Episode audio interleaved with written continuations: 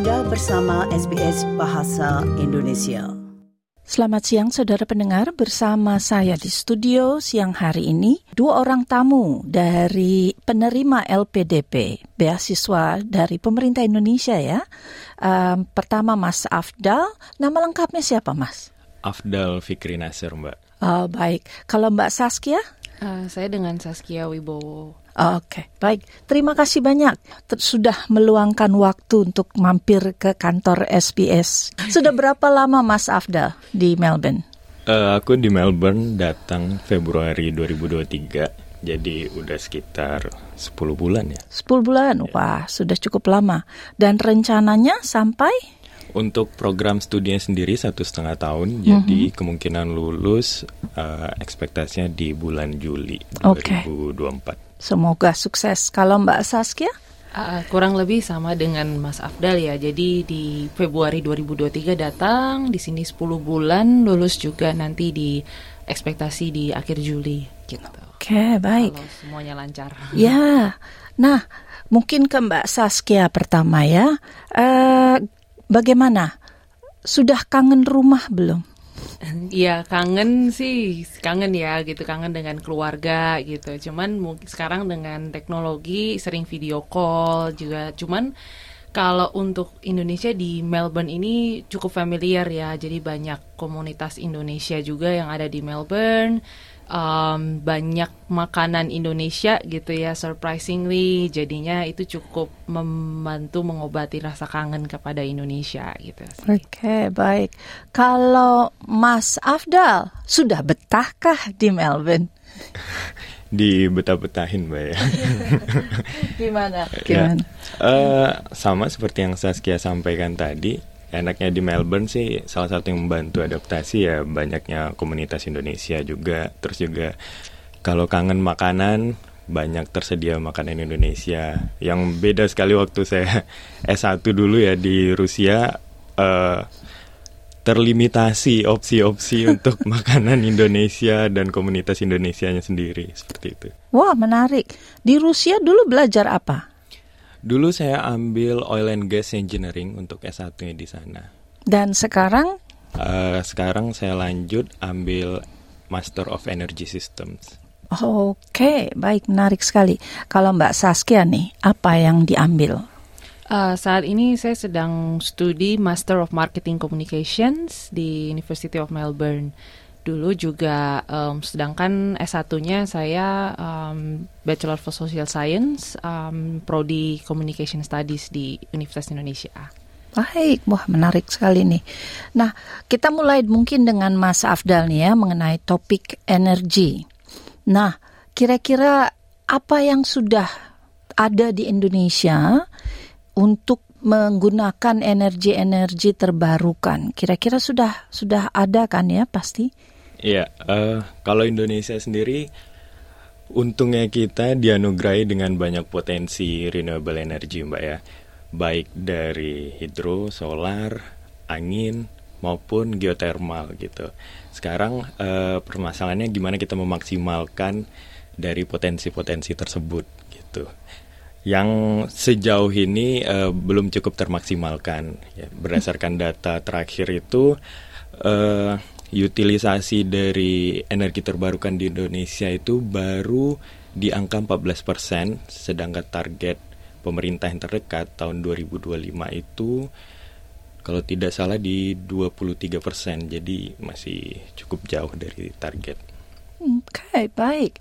Nah, uh, di Australia misalnya sekarang ini kita bisa melihat kalau ke daerah perumahan atau suburb, hampir semua rumah baru sudah mempunyai solar panel.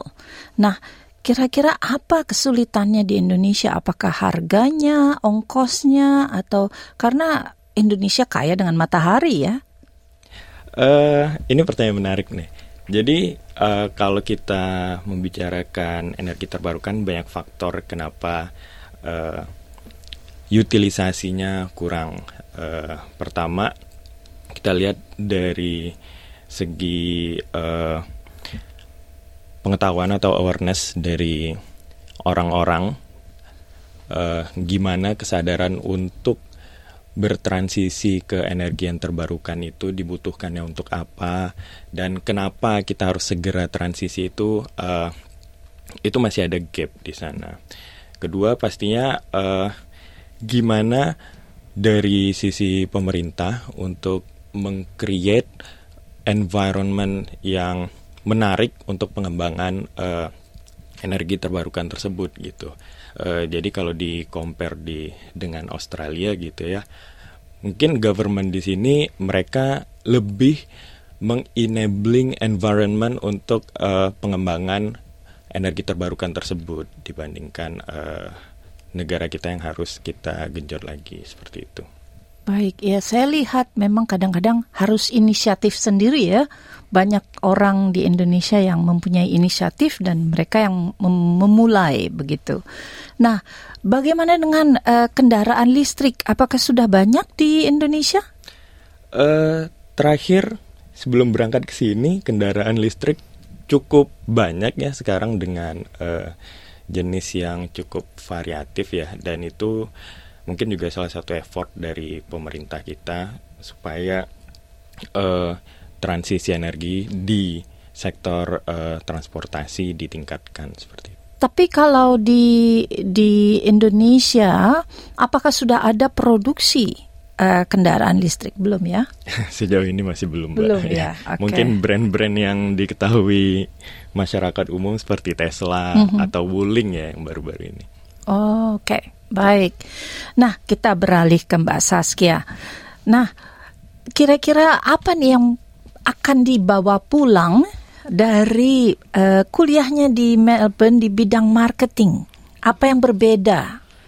Uh, ya ini pertanyaannya menarik juga ya Mbak ya. Jadi kalau kebetulan pada waktu itu kenapa nih agak um, kilas balik, kenapa memutuskan untuk kuliah uh, lanjut lagi di Australia? karena pada waktu itu kalau saya kan bidang marketing uh, dan saya sempat bekerja juga di bidang marketing, communication and public relations juga. Nah, um, kenapa memutuskan studi di sini? Saya melihat tuh pada waktu itu saat sedang terjadi pandemi COVID ya 2019-2020. Um, memang seluruh dunia tuh lagi uh, cukup apa ya struggle dalam menghadapi pandemi ini, terutama um, krisis um, dalam communication gitu ya. Jadi banyak isu-isu hoax beredar gini uh, pandemi kita tidak boleh makan ini, minum ini gitu. Nah, kebetulan tempat saya bekerja dulu itu um, juga salah satu perusahaan yang terdampak dengan krisis komunikasi tersebut dari saat COVID. Jadi produknya apakah aman digunakan saat COVID gitu. Nah, saya um, menyadari nih ada gap ya yang masih belum kita uh, pelajari cara kita menghandle um, crisis isu. communication itu gitu isu-isu seperti yeah. itu karena kalau di Indonesia terutama hoax itu bisa menyebar cepat sekali mm -hmm. gitu kan ya mungkin sering dapat dari WhatsApp grup mm -hmm. di keluarga langsung eh mm -hmm. jangan begini pakai mm -hmm. ini karena mm -hmm. ada ini gitu nah kebetulan waktu itu saya emang salah satu tim yang um, hands on di mm -hmm. kasus itu gitu menyadari betapa emang challenge-nya gitu ya hmm. untuk akhirnya bisa menyusun semua ini programnya seperti ini communicate uh, bikin campaign ke masyarakatnya seperti apa. Nah, saya juga tapi pada saat itu saya melihat nih comparison dengan um, study di Australia gitu pada saat uh, COVID-19 ada apa namanya um, campaignnya juga ya gitu yang vaccination hmm. segala macam gitu di Indonesia kan vaccination itu cukup slow ya progresnya hmm. gitu pada waktu itu sekarang sudah um, hmm. sampai 80 persen orang vaccinated gitu. Sedangkan kalau di Australia dulu campaign itu sangat integrated gitu. Mm -hmm. Bahkan masuk um, berapa study case di mm -hmm. um, apa namanya paper-paper gitu. Jadi emang governmentnya itu sangat hands on dan um, message-nya tuh integrated gitu. Mm -hmm. Jadi itu memang yang meng um, apa ya memotivasi saya oh apa sih ini yang gimana caranya ya uh, dari uh, Australian government ini untuk bisa mengcraft sebuah campaign yang um, impactful, powerful gitu dan juga um, integrated semuanya dan meng menghindari terjadinya mis um, communication gitu. Mm -hmm. Baik, menarik semua nih topik-topiknya nih. saya saya uh, sebenarnya ingin bertanya jauh lebih lebih detail lagi, tapi mungkin juga waktunya tidak mencukupi. Kita kembali ke masa tinggal di Melbourne. Kira-kira apa yang uh, membuat shock pertama kali membuat terkejut pertama kali tiba di uh, kota Melbourne? Apa yang berbeda dengan Jakarta atau dengan uh, asal masing-masing? Silakan Mas Afdal dulu. Menarik juga. Ini yang pertama yang bikin shock itu uh, dari public transportation mm. ya, mm-hmm. gimana mm-hmm. sangat-sangat mm -hmm. integrated di sini dan kemudahan dalam bertransportasi itu luar biasa. Itu salah satu uh, faktor yang menarik ketika saya datang ke sini.